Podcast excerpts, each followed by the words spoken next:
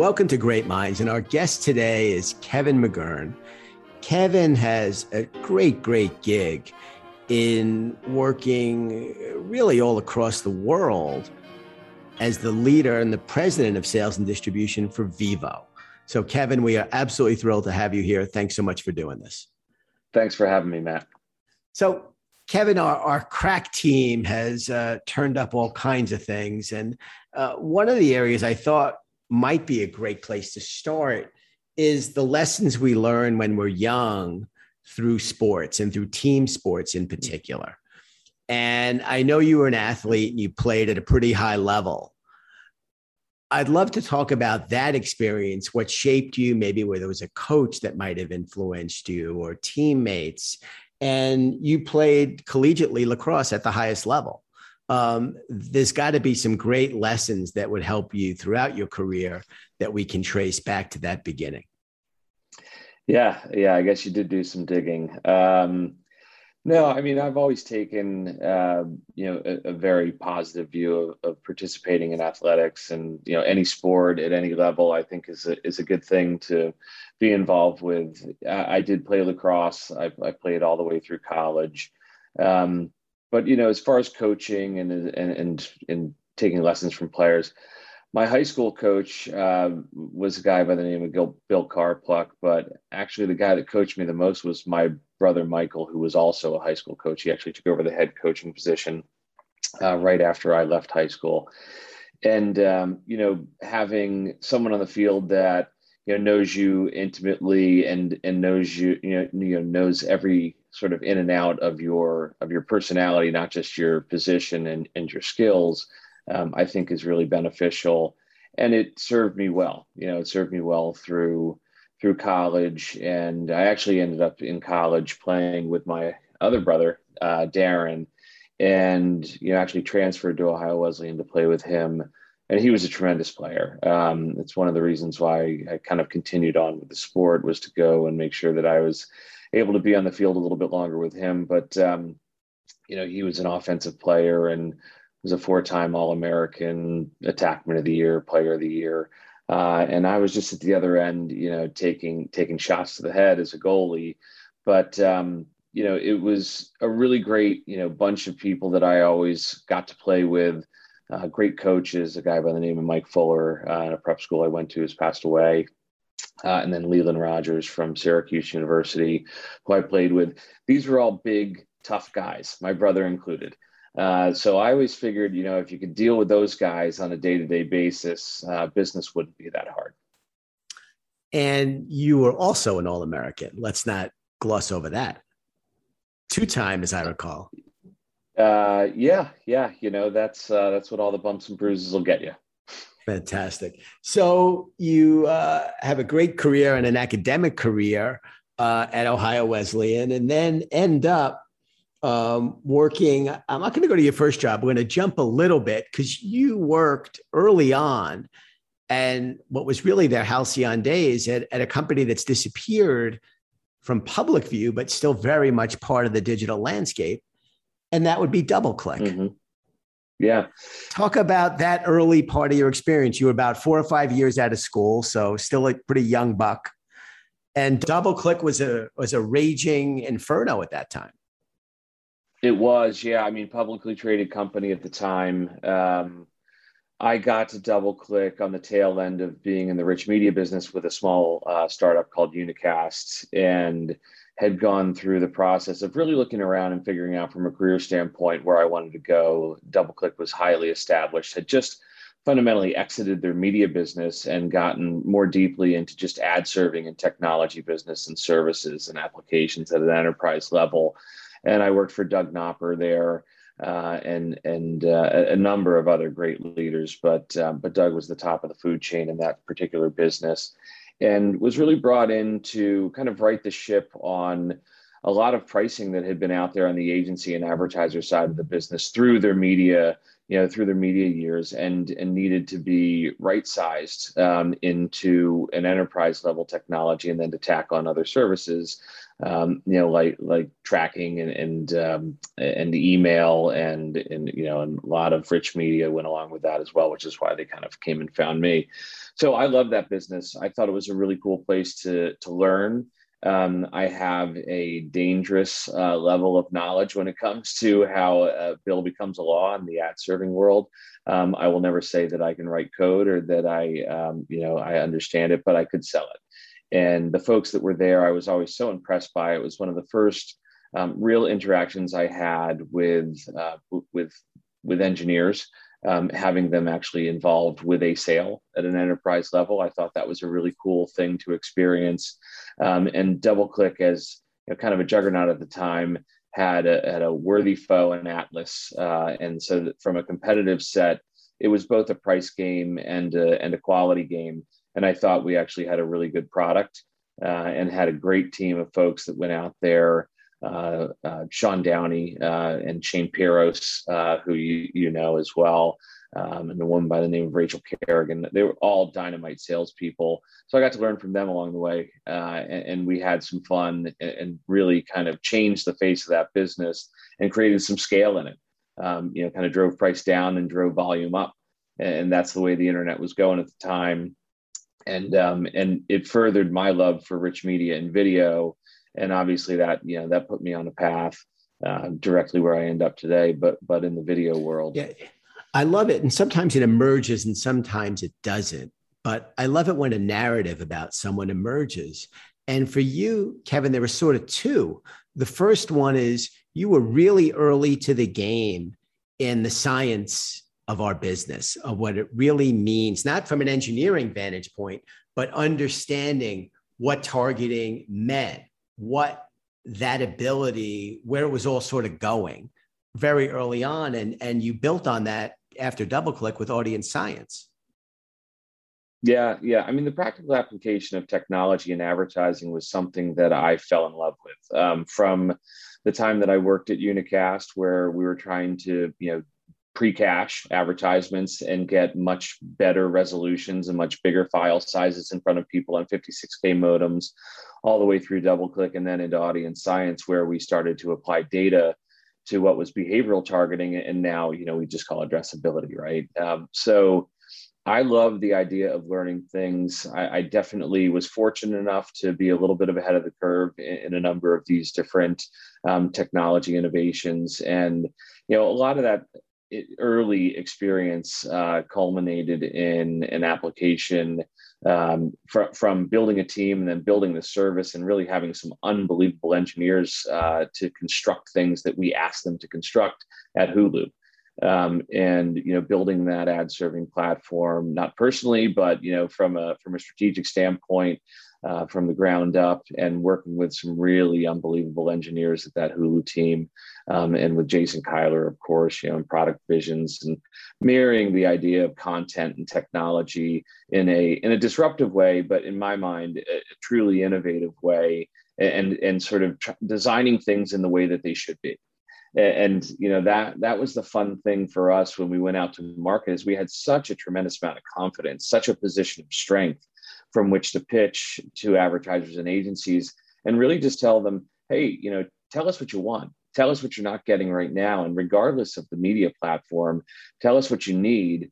And if we have it, we'll give it to you. But if we don't, we'll build it. Uh, and it's a it's a really advantageous position to be in. But you have to come in knowing what you want. And, and you know, there's you can take that from your previous experience, as you mentioned, um, more often than not, I take it from what people need uh, and what the advertisers tell us. Kind of, I always call it a market backed approach. Look at the market, figure out what they want, and then that's how you back into your strategy. Uh, and we did that, you know, quite a bit at at uh, at Hulu, uh, and certainly are doing it here at Vevo. But you know, those lessons learned along the way in rich media, in ad serving, in behavioral targeting, uh, and then fundamentally in video when I worked at NBC, it all got applied uh, to the businesses thereafter, and I, and I think to the benefit of, uh, of a lot of content owners, a lot of you know a lot of advertisers, and uh, certainly the companies that we were working for. Fantastic stuff. So, Kevin, I want to get to that second narrative, but before we get there, you uh, threw out the term rich media a few times. And yeah. you're one of very few who can speak to what rich media used to mean and what it means today, and where this video revolution that Vevo is helping to lead globally has taken us. Talk about the early days and what rich media used to mean. Yeah, yeah. Uh, what it really meant early days was trying to solve for a total lack of bandwidth uh, in a million different scenarios, be it in a banner or in a pop up or in a video stream, and, and, trying to figure out new and improved ways to create animations, to create video, to create interaction, to create attention. Um, and that's really what it came down to. We were looking for brand attributes that were very rarely applied to a, a, a typically static space. Um, and that was the early days of the internet, and we had a lot of fun doing it, and a lot of a lot of trials, a lot of failures. Um, and you know getting to, to do so in a way that in a good way you, you know your job just kept getting easier as bandwidth progressed right? You know as broadband came on board you're like oh wow that that you know what what was impossible to do two years ago is kind of easy right now. And what's the next thing that you get to do? What level of interactivity? What level of engagement? What level of gamification? Um, and you know all of those things were really important to learn along the way because as you get into you know today's eh, market and you know when you're layering on that targetability and you're layering on you know a much more engaged experience from a content standpoint you have to balance what the user is going to see what you're going to challenge them with what they can retain you know what kind of brand attributes are you trying to move what kind of interaction are you trying to move what kind of acquisition are you trying to get to? And and and the richer the media really all it comes down to is the more engaged that user is. That's what you're trying to get to and, and the brand is impressed upon them in a much deeper uh, and stronger way. And that's all that innovation is in advertising. You know you're just trying to move those metrics move those mixed marketing models and get you to a place where that transaction is as important as the brand imprint that you're starting with um, and really compress that funnel into one product and one experience so for us, you know, we, we constantly are mindful of that. We constantly talk to agencies and advertisers and the creative shops about that. Uh, and we're always looking for ideas from them. And then we're looking to implement those innovations in our day to day. I remember in 2005, it was our second year of advertising week, and the IAB had a character called Rich Media. They hired an actor. They put him in like an old, like, I want to say it was like a 70s almost like a maybe an old maybe in like an Oldsmobile or a a Lincoln, a big a big convertible, and yeah, and something. drove him around the city. And there was like a Sunday night party, which no one had ever done, at a townhouse to introduce rich media, and they were mm-hmm. trying to just elevate awareness of yeah. what was possible, which back then was not that much. No, I mean, I would, I, I agree. You know, I'd started um, in Rich Media at the end of 1999, beginning of 2000. And you're right, by 2005, it was still an emerging technology. It was still yet to break through. But I think that's the definition of the term, right? There's no such thing as standardized rich media. Um, so you know that that's the idea that that will you know it'll always be on the bleeding edge of what technology can offer an advertiser, and really that's what we're talking about here is the advertising technology. So, and the IAB's always done a good job of that. The IAB's always looking for standardization, but I think the interesting thing about that term, rich media, is that it shouldn't ever be a standard. It should be the experimental side of what we're doing, um, and that it should coexist and be commingled with um, you know data and targeting and the, as you layer on those intricacies to those platforms and to those products that's you know that's the experimentation. That's where it all comes together for advertisers to test learn and see what's going to work and then invest more heavily from that point forward. And then your standards are in the rearview mirror. Your standards are what you sell as a bread and butter and you sell in volume but you're always looking ahead to what's going to be next.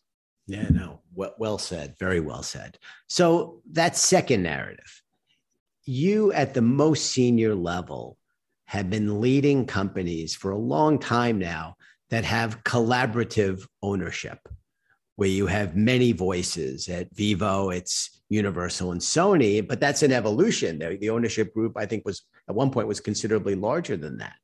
at Vevo. You've done this at Hulu, you've done it at NBCU. Talk about that experience and navigating what's got to be at times a interesting political landscape internally where you have various owners who are cooperators on your business, but perhaps competitors on others. That's got to be a fascinating part of your career evolution. Yeah, it definitely is. I, sort of woke up uh, sometime in the middle of my tenure at, at Otter Media, which was a joint venture of AT and T and the Chernin Group, um, and realized like, wow, I, I, actually have done a lot of joint ventures so far. And um, you, you are right. You, you categorize it properly. In in a lot of cases, they are competition that has banded together, typically to protect from some outside threat. Um, you know whether it was whether it was you know big platforms or portals or you know other types of upstart you know companies that were that were cannibalizing other you know platforms of viewership um, you know the joint ventures are really interesting things from a structural standpoint because the you know the early days are just meant to build and stake claim and to drive growth. And then as you get into the later stages you know they start to become really integral to the to the collective revenues of those services and, and those companies. And um, and they almost become more complex. Uh, the, the the initial concept can can be actually quite simplistic. Let's let's just try to figure this out um, and then as those companies get really large um, the the you know kind of the forces that pull against them can be more readily seen from the outside world um, so yeah, no, Hulu was Hulu was great. I, I, I think you couldn't get a better you know formula for what was you know what was going into a big media joint venture. Um, you know, NBC and, and and Fox at the time hired Jason Kilar. Um, you know, a, a, a total innovator, um, someone who was truly, you know, from the engineering and product side of the business at Amazon, um, running their software, their, you know, worldwide software applications. And you know, they let him build something that, you know, and the team obviously uh, that he hired, which was just phenomenal, uh, build something that had never been seen before. Um, and we used to talk about it back in the day that, um, you know, big media joint ventures were generally, you know, not successful. And whether it was the early days when we were dubbed Clown Co by you know a, couple big leaders uh, in, in, the technology business, um, or you know when we brought on Disney uh, and ABC and, um, and and you know had a, a, even bigger joint venture than the one we started with, people just constantly rooted against you. Um, I kind of like that, honestly. I, I, think that's fine for me. I, I love that competitive chip on your shoulder. Um, you can really rile up teams. I mean, one of the things that I do in life is just motivate people, um, and they give you a lot of fodder to motivate people when when they're throwing hate your way. Um, so I kind of like it. You know, I, I, think it goes back to that, you know, that competitive uh, sort of athletic drive in, in somebody. You know, just to be just to be a winner. But what I always say to my teams is, everybody wants to win. You got to find the people that hate to lose because there's a difference and you know we found those people in lots of different walks of life and brought them in and trained them up in whatever our specific application was at that time and um, you know we travel in packs so there a lot of these folks we all still work together but um, you know you kind of fast forward through the years and i really love Vevo because the the joint venture that we're a part of was solving for more of a, a wider industry issue um, and really what that was was the I'll, I'll never call it the extinction, extinction, but you know, it was the deprioritization of an art form, uh, which was the music video, and it wasn't the music industry's choice to deprioritize it. It was it was the television network's choice to deprioritize it because, giving them credit too, it's extremely hard to program an hour of music video viewership or music video programming that a big audience would watch together and would stay tuned for long enough to get a rating. And you know the technology is advanced in such a way, um, starting with YouTube, of course, with their search and recommendation discovery, um, to to afford people choice and afford people customization, and to have that element of personalization in their viewership. And as you fast forward, those same inherent technologies not being, you know, solely owned by one company, but actually being, you know, available to lots of companies in smart televisions and set-top boxes and other types of services, particularly in connected TV, it's brought the music video back to the living room. And the music industry wanted that. The music industry needed that. The artists, the managers, the labels themselves. Uh, music videos are both a promotional and a commercial opportunity and youtube proved the commercial opportunity but you know the the television world had not really done that uh, to date. They were it was a great advertising platform for 1699 cds and tower records but it was not a big commercial opportunity from a revenue standpoint. Now it is. Now it's tremendously advantageous to have your music video on our service because of the monetization rate that it creates. And the viewership has never been larger. Um, it's never been larger on a television in its entirety of its existence and um, and we're enjoying that growth trajectory with all these smaller services the fragmentation of distribution that's given us you know really what amounts to a global television network that we operate. And um, and we're getting better at that every day. And and you know that joint venture is benefiting from that every day. It's a, it's a fantastic story. So we build this technology foundation. We spend years on the video side pivot to music. You have a, a cup of coffee for a year and change, leading globally at Shazam. Not to gloss over that. That was a big, yeah, big, yeah. big, big gig um, and a very interesting company. And now, give or take six years at Vevo. Uh, I just read one of your latest launches. One of our markets is Australia. So we pay attention to that market. And that you just launched a new joint venture with Samsung uh, down in Australia uh, and you're creating, you used the words a minute ago, your own television network. Yeah, so Samsung TV Plus is a great example of a partner that we've started to push through various regions, right? So we started in the US, uh, went to Europe, you know, so we have a pan European relationship with those folks. Uh, and we were really adamant to get into Australia as well. Um, they're, you know, virtual MVPD, you know, streaming, you know, it's a, it's a fast channel uh, that we that we put up uh, in Australia. We have Vevo Pop there today. Uh, we will build out you know more channels just like we have in the U.S. And um, you know it's to us this is a linear you know 24 7 365 channel uh, the fan base that still had a huge demand for that is really interesting because of the, the, kind of the programming discussion we had about the demise of music videos on television. There's still a feverish appetite to be programmed to to lean back and enjoy music videos. But you know, there's also the opportunity to have video on demand sitting you know very closely behind it. And as you get into any one of these applications or, or smart televisions, there's five or six ways to watch Vevo. Um, and I think that's really our strategy. It's ubiquitous distribution.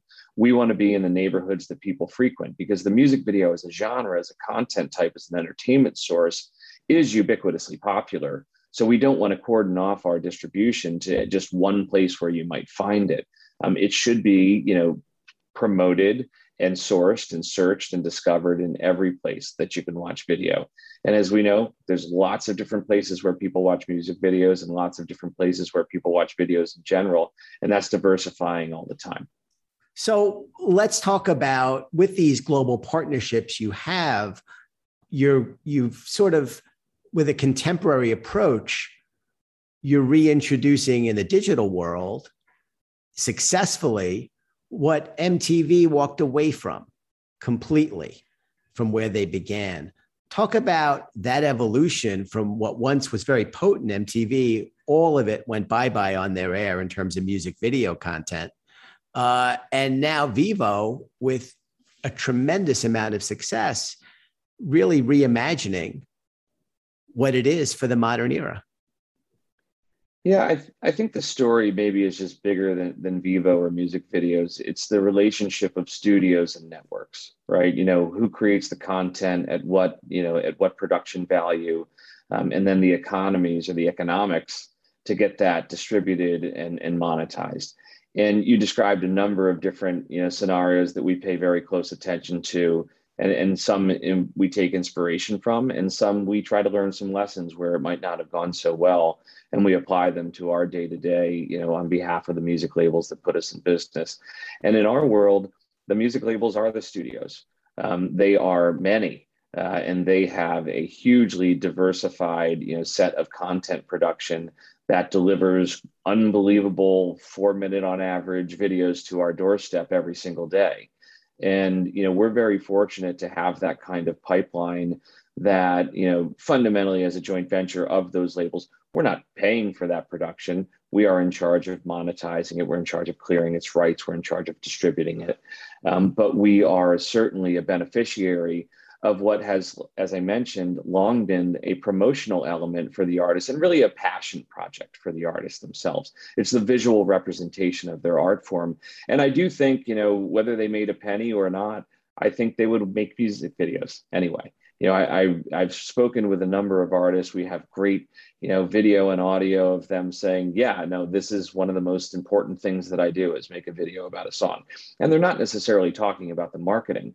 They're talking about putting a visual representation of this incredible song that they've made um, and putting it out to their fans. And really, that's what they're most interested in and you know we're there as the caretakers we're there as the you know the rep firm um, to be a little bit more business to business about it and make sure that we're returning value to them on the investment that they made uh, in the production and the investment that they made in the original creation of the song. So you know I, I think that's the angle that we go at it with and, and i think that the technology that's available to us has made the end user's experience better. You know, I don't really care what one network did or didn't. I don't really care when they stopped or when they started. Everyone's looking for cheap content and everyone's looking for high levels of monetization. And you know, no matter what network you're talking about, and there's plenty that are out there, you know, whether it's a Viacom network or a Discovery network or a Warner network, they're looking to drive their content costs down and they're looking to drive their CPMs up and their ratings have to go up as well. And that's a harder and harder thing to do as you know traditional linear television's ratings are going down. But these fragments that we're finding we don't have a legacy business that we're protecting. We're in a very advantageous position. We're going out and we're distributing to places that we know will have our content in the best possible light for consumers. So we're constantly growing um, that is a much easier proposition than protecting your legacy business while also transitioning to these other fragmented forms of distribution. I find myself fortunate um, but you know, I also love the problem that these other big, you know, traditional networks are trying to solve, and I and I think they have lots of different ways to solve it. Um, it's a matter of really grinding on the legacy of what you're bringing to the table, and then looking at the innovation that that's through the windshield in front of you, um, and, and, trying to embrace both at the same time. And uh, some do it well, and some don't. Uh, but you know, I do think that they learn from each other, and they eventually get to the right spot. Because at the end of the day, they do have the chief investment officers at advertising agency holding groups on a on a bat phone, and they can drive lots and lots of dollars through their businesses.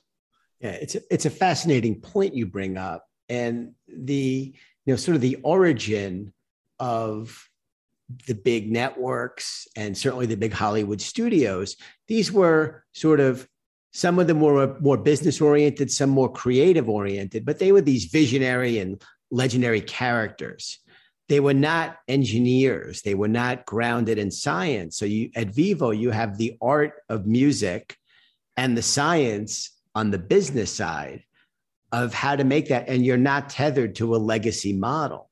So that i think gives you a real position of strength in the marketplace. Yeah it's funny. Uh, i can't remember if it was our last sales conference or the one before that. And i say sales conference but these are like big Vevo events. Uh, we actually did talk a lot about art and science. It was one of the things that describe Vevo as a as an art gallery, and the music videos is the art that hangs on the wall, and us being curators and caretakers. Um, so you are right in that regard that we really do pay a lot of attention to the creative side of the business. We have original content. We have a studio. Um, we really work uh, quite a bit with with upcoming artists. You know, Discover uh, is is a big service that we put out there for our labels and for these artists to get them seen and heard in even larger proportions than they were previously. And um, and we do find that it's you know one of the main things that we're here to do is to is to help emerging artists get larger. Um, that said, we do work with some of the biggest artists in the whole world, um, and we've worked with some incredible ones lately. Uh, you know, Ariana Grande, Justin Bieber, The Weeknd, J Balvin. Um, we've done some really good stuff, and our folks are incredible. I mean, the you know when I talk about production value, Uh, if you have a chance to watch some of our official live performances, you can't believe the production value that these folks put in. And they are live, they are singing, they are playing their instruments. From an innovation standpoint, um, we think programming is the next step for us. We feel like we've solved for the advertising market. We have a huge audience that we followed into the living room. There's all these services with different types of search and discovery that are associated with them, whether it's an EPG or a video on demand carousel. Um, so, from a programming standpoint, we're learning along with our viewership and taking inspiration from how they watch. And then we're filtering it back into the way that we present not just current music or the music that they search for, but new music uh, and new artists and, and, giving them the best of what they want and then giving them the thing that they didn't know that they wanted as well. Yeah. And you talked about that commitment and passion around production value and elevating your game as a as a player, not just in curation, but production of original content and breaking new talent. We've been lucky, and I think you know this. We've been working with your team in London, led by James Cornish, for years now. And we do a special night at one of the great music rooms that's it's the highlight of every advertising week Europe, and we've been doing it since with you. I think since year one in 2013 at Ronnie Scott's. Ronnie Scott's, yeah, and fantastic uh, venues, and we've done the Discover platform, the Lift platform, have all been brought to life. Um, and your team comes in there, transforms the room. We don't get it until after the first they have their early show, whatever that seven o'clock, eight o'clock show is. We take the room at about 10 and your team has done all the work in advance to flip it and completely transform, retain everything that makes Ronnie Scott's what it is, but you make it yours and then bring incredible talent year after year. Yeah, it's one of the things we take pride in. First of all, I love Ronnie Scott's from the first time I showed up. You walked me in there, and I was like, "This is the coolest place I've ever been." You know, obviously, right in Soho, and just a legendary jazz venue, but um, but lights up with any kind of music. And you know, the artists really like playing there because they all know what it means. They all know who's performed there. They know that Jimi Hendrix was there. Like they, they know all this cool stuff. And um, and we just enjoy it. Uh, you know, we've got unbelievable production teams on the ground in London that go all over Europe and shoot. Um, we have a studio. It just moved, but it was in Shoreditch. Um, and you know, we have we have on location shoots that we do in LA. We have a studio in Brooklyn um, we have some just really talented people lighting staging audio. It's just it's a lot of fun to work with those folks. And when we need them to do something whether it's you know front with an artist uh, that we're going to go out and ultimately sell or if it's a b2b production that, that we're looking to do like our new fronts these folks jump right in and, and just do incredible work. And, and not just make artists look great they they do the impossible job of making some of us look pretty good as well. So um, we we love working with them and they're very talented people um, and it's and it is very much like working in a network. You know you you have these folks that that's their job. That's what they they go to bed at night and they wake up in the morning looking to do uh, and and we're the beneficiary. Fantastic. So you've got two incredible companies who you work with who are the partnership between universal and sony. Uh, talk about the different cultures and how they contribute to your success on the sales side and the, the distribution side because you've got a, a, hat with two brims. Yeah, I mean these folks are are professionals, and we learn as much from them as you know they get reported back from us. And you know, I was very fortunate to have a little bit of exposure to the music industry through Shazam before I got here, but not in a, not in the same way. You know, not in an ownership structure, um, and got to learn a little bit about you know what the data is that uh, that drives you know marketing at uh, at music labels and how their media business works and you know how the release schedules work how the various interactions with the artists might work. And i've seen that all you know again here at vevo but on just a different scale at a much bigger scale. And the music labels are super supportive of us. I mean both sony and universal um, lend us their artists from time to time. You know, we obviously are, are digging in and, and, getting huge lineups from them for on an annual basis for Discover and for Lift um, and, and for our you know our official live productions. And you know, these are folks that tell us all the time what's important in the music industry, what's happening in the streaming audio world, which we obviously pay attention to, but that's not core to our business. And we need to know how those businesses work in order for the music video to complement what those endeavors might be, what those marketing goals might be, and then what the ultimate results might be for a given artist on an album release uh, or a single. So um, it is a very in-depth and collaborative conversation that we have on an ongoing basis. And then we also collectively work with them you know across the board for for any level of distribution that we do. You know we we go out and request to go on these uh, various services and make sure that it aligns with their with their strategies and with their goals. And you know for us we just really want to be everywhere um, and and they're very supportive of that. You know and i think um, you know it it is balancing that promotional and commercial value of the music video in their eyes and also delivering a, a big bottom line result you know in the form of royalties uh, back to the labels and ultimately to the artists themselves so you know, I think it's a it's a really healthy relationship. I think um, you know, in success, you're always going to have happiness, and, and luckily, we've uh, been on a pretty good run here of success, and the business has about been around over 12 years. Um, so, um, so we actually are forecasting for even more success in the future. So we don't think any you know big changes are, are coming. I think it's just more of the same, honestly, and and they're very supportive of that as well. They like our strategy. They like the team that they have in place and uh, they certainly like the performance that we've been able to put up. No, you you, you can't argue with performance. So let's talk about uh, on the sales side a little bit and working with brands, and that landscape has uh, really evolved. Uh, everybody now is in the content business, and you are a tremendous pathway for brands that are looking to leverage the power and passion of music and you're across two mediums right? It's a, you're you're both you've got the ears and the eyes you know covered. Talk about the evolution of how brands are working with you who's having success and where you kind of see that landscape going in the next year or so I mean, first and foremost, when you go out and you try to sell at scale and you're trying to sell on an annual basis, as we do in the upfront, I always want to go at it with with a content lineup and, and a list of franchises and formats that you're going to make one way or the other. This is not a built if sold mentality. And I think, you know, if as long as that's the mass majority of what you do, you can start to think about and flavor in something that's more customized or branded content or bespoke. And, you know, I think that we've been able to really transition our business into much more of a media network and selling the inventory that's associated with the artist and the reach into the audience than necessarily selling that one thing that you can own and hope that a lot of people watch it.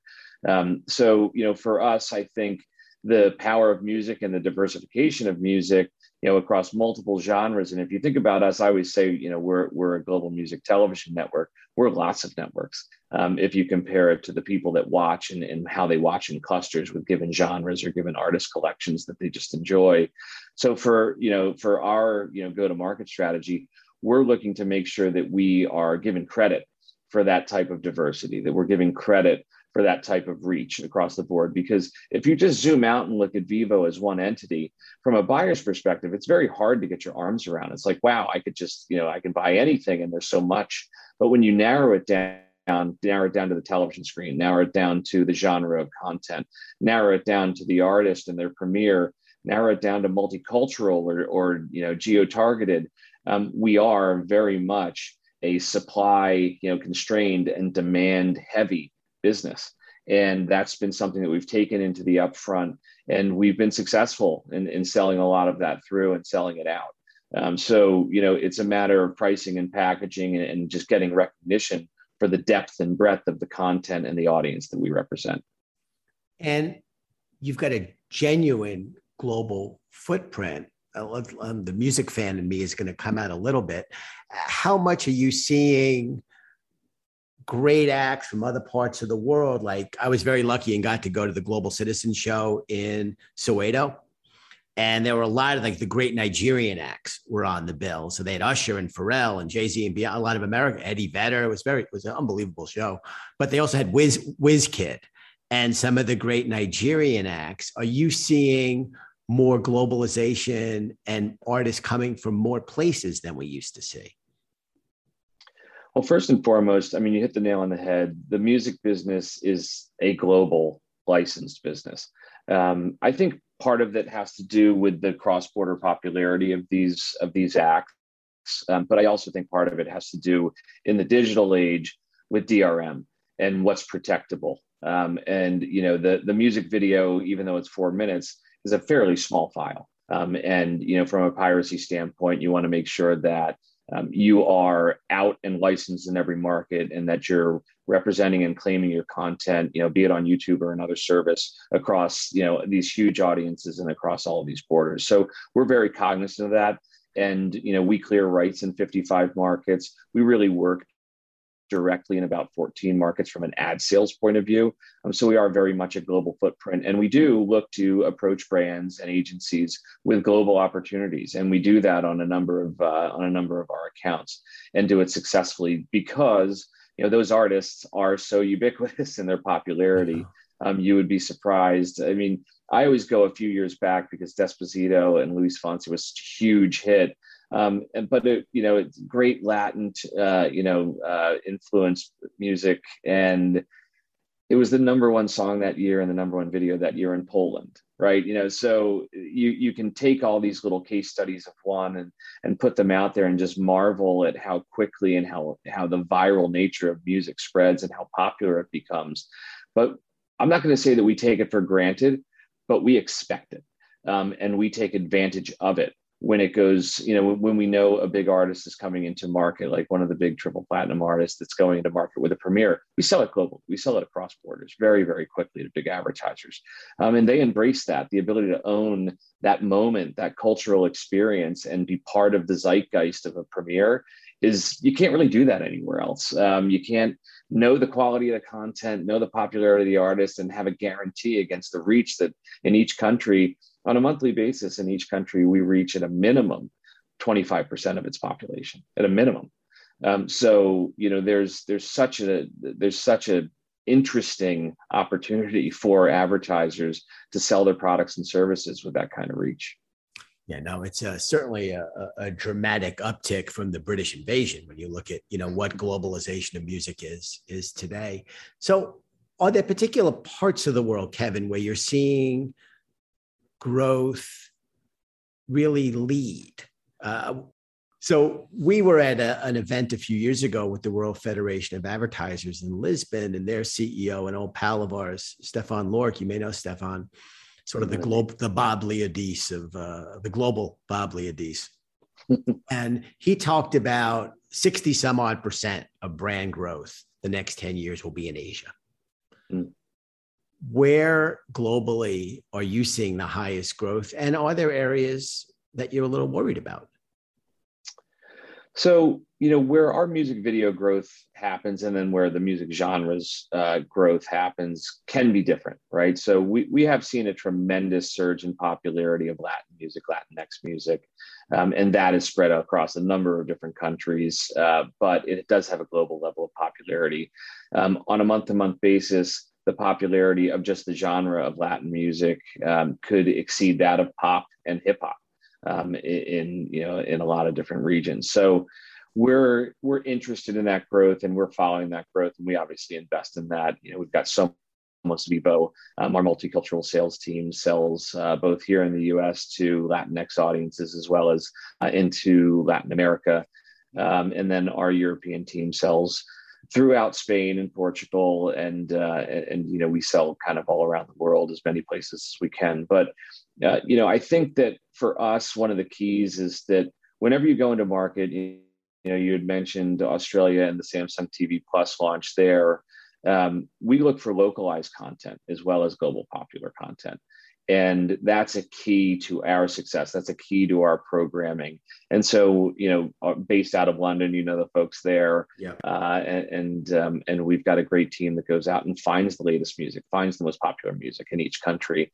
And uh, and we program for that on the on roku apple amazon but also on samsung tv plus and pluto tv and lots of others that go throughout these different countries. So um, i think it's a combination of the global popularity of music and then the local you know popular music that we're infusing together in those programming blocks. And um, that's what gets advertisers interested. They don't just want um, you know the top of the pops and typically you know western music. They they want local music and they want their local heroes. And a lot of the times those local heroes are their brand spokespeople as well.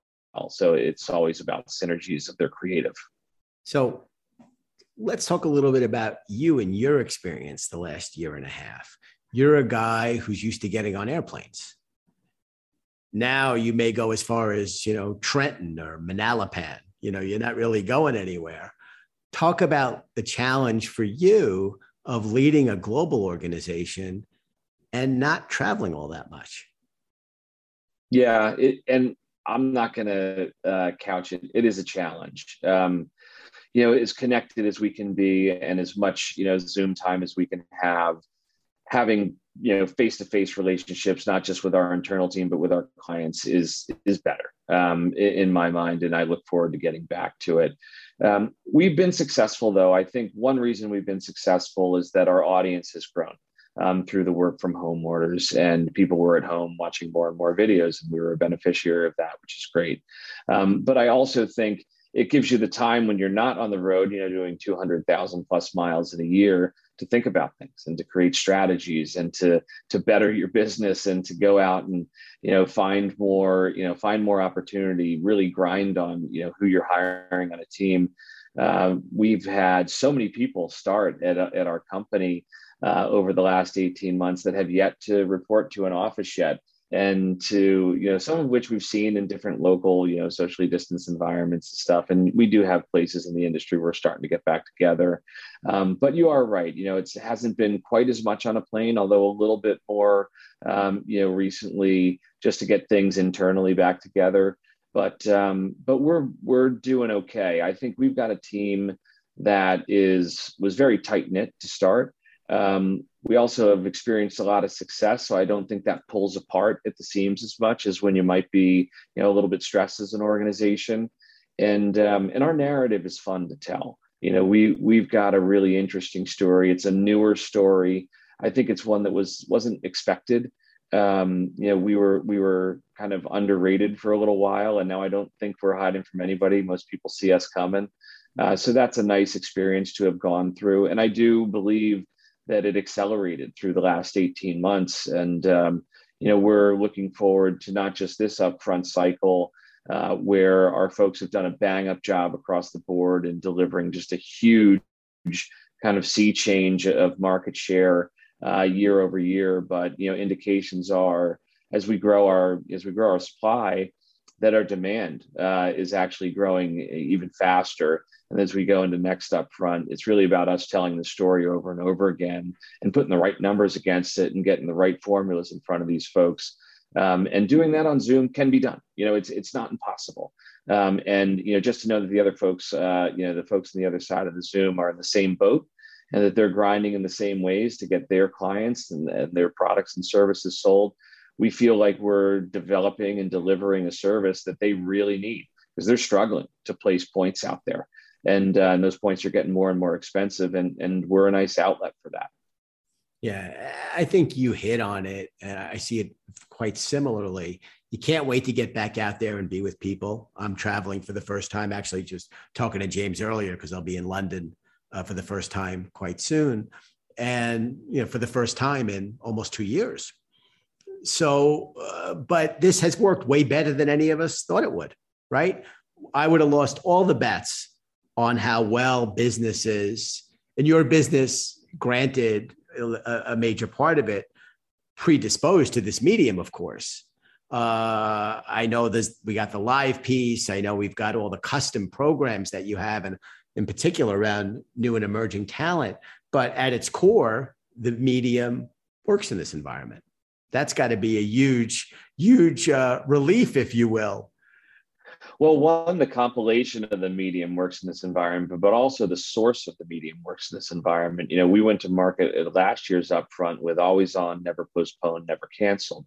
And when you think about it, the amount of time that is on film, you know, for a music video and the number of people that are required to shoot a music video is totally manageable. Um, whether it be in a purely socially distanced way or in some other, you know, safe type of production. And we ourselves have done safe productions um, and you know one of the ones uh, i got an unbelievable chance. I had to uh, interview katy perry uh, for last year's um, for last year's upfront. And she had just come from a shoot where she did daisies on a super 8 with uh, with with a camera person and a director. And that was it and uh, I don't know if you've seen that video, but it's you know her up in kind of like the Ojai uh, area, and it's incredible. I mean, it's so cool. But I kind of think that you're seeing this level of creativity that is necessary. You know, the necessity uh, is the mother of all invention, and and these people, they're creative people. You know, they are artists, and if you if you constrain what they have to do, they just get more creative.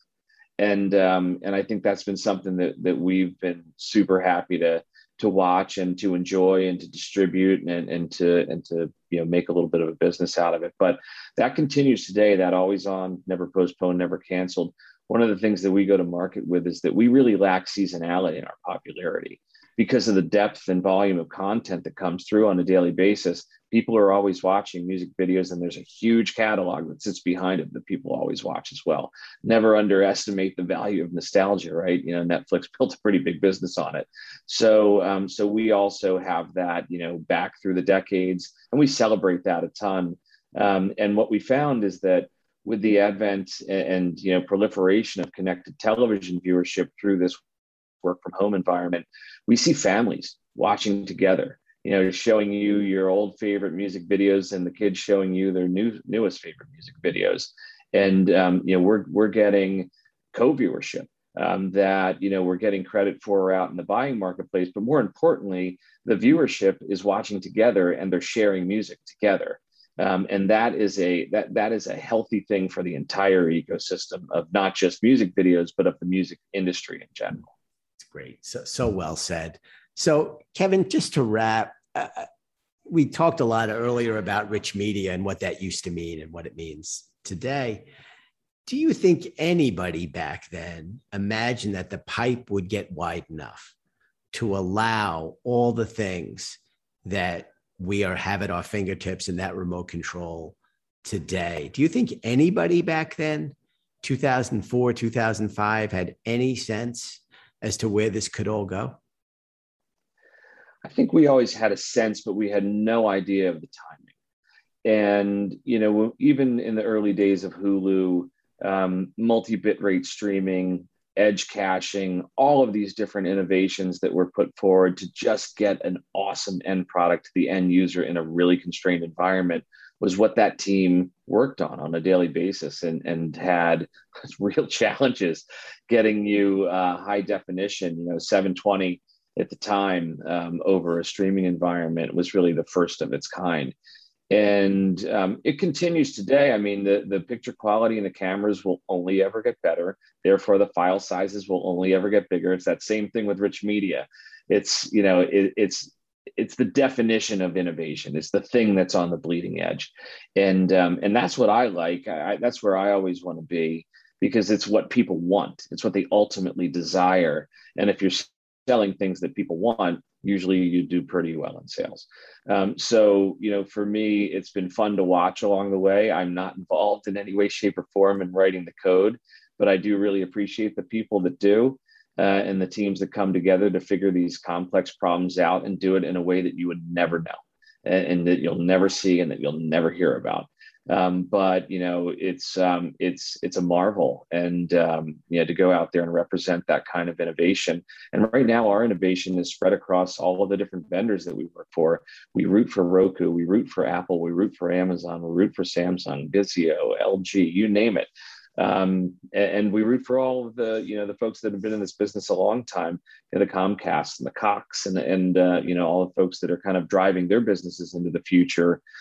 These are things that we will ultimately benefit from. And um, and really when i say we benefit from it I'm, I'm talking more about myself as a viewer. And then the business will always be you know will, will have positive results if the viewer is ultimately happy. Right. and um, you know we, we love all the streaming services that are out there how many are going to exist five years from now i don't know um, will it consolidate will all of these different fragments consolidate of course but it won't be in the way that you think and it won't be in the timeline that you can understand. Um, those are the guesses that people much smarter than me make. I just try to be in the right place at the right time to take advantage of it when they do all that good work. Fantastic. Well, I, I guess the one thing we know is that uh, you would, if you bet the under on Moore's law, you would have won. Uh, because the, the pace sure. the pace of change is much quicker. All right. Well, thanks for doing this. I appreciate it. Hey man, thanks for having me. I really appreciate the inclusion, and uh, and I'm glad you guys are getting all this stuff in.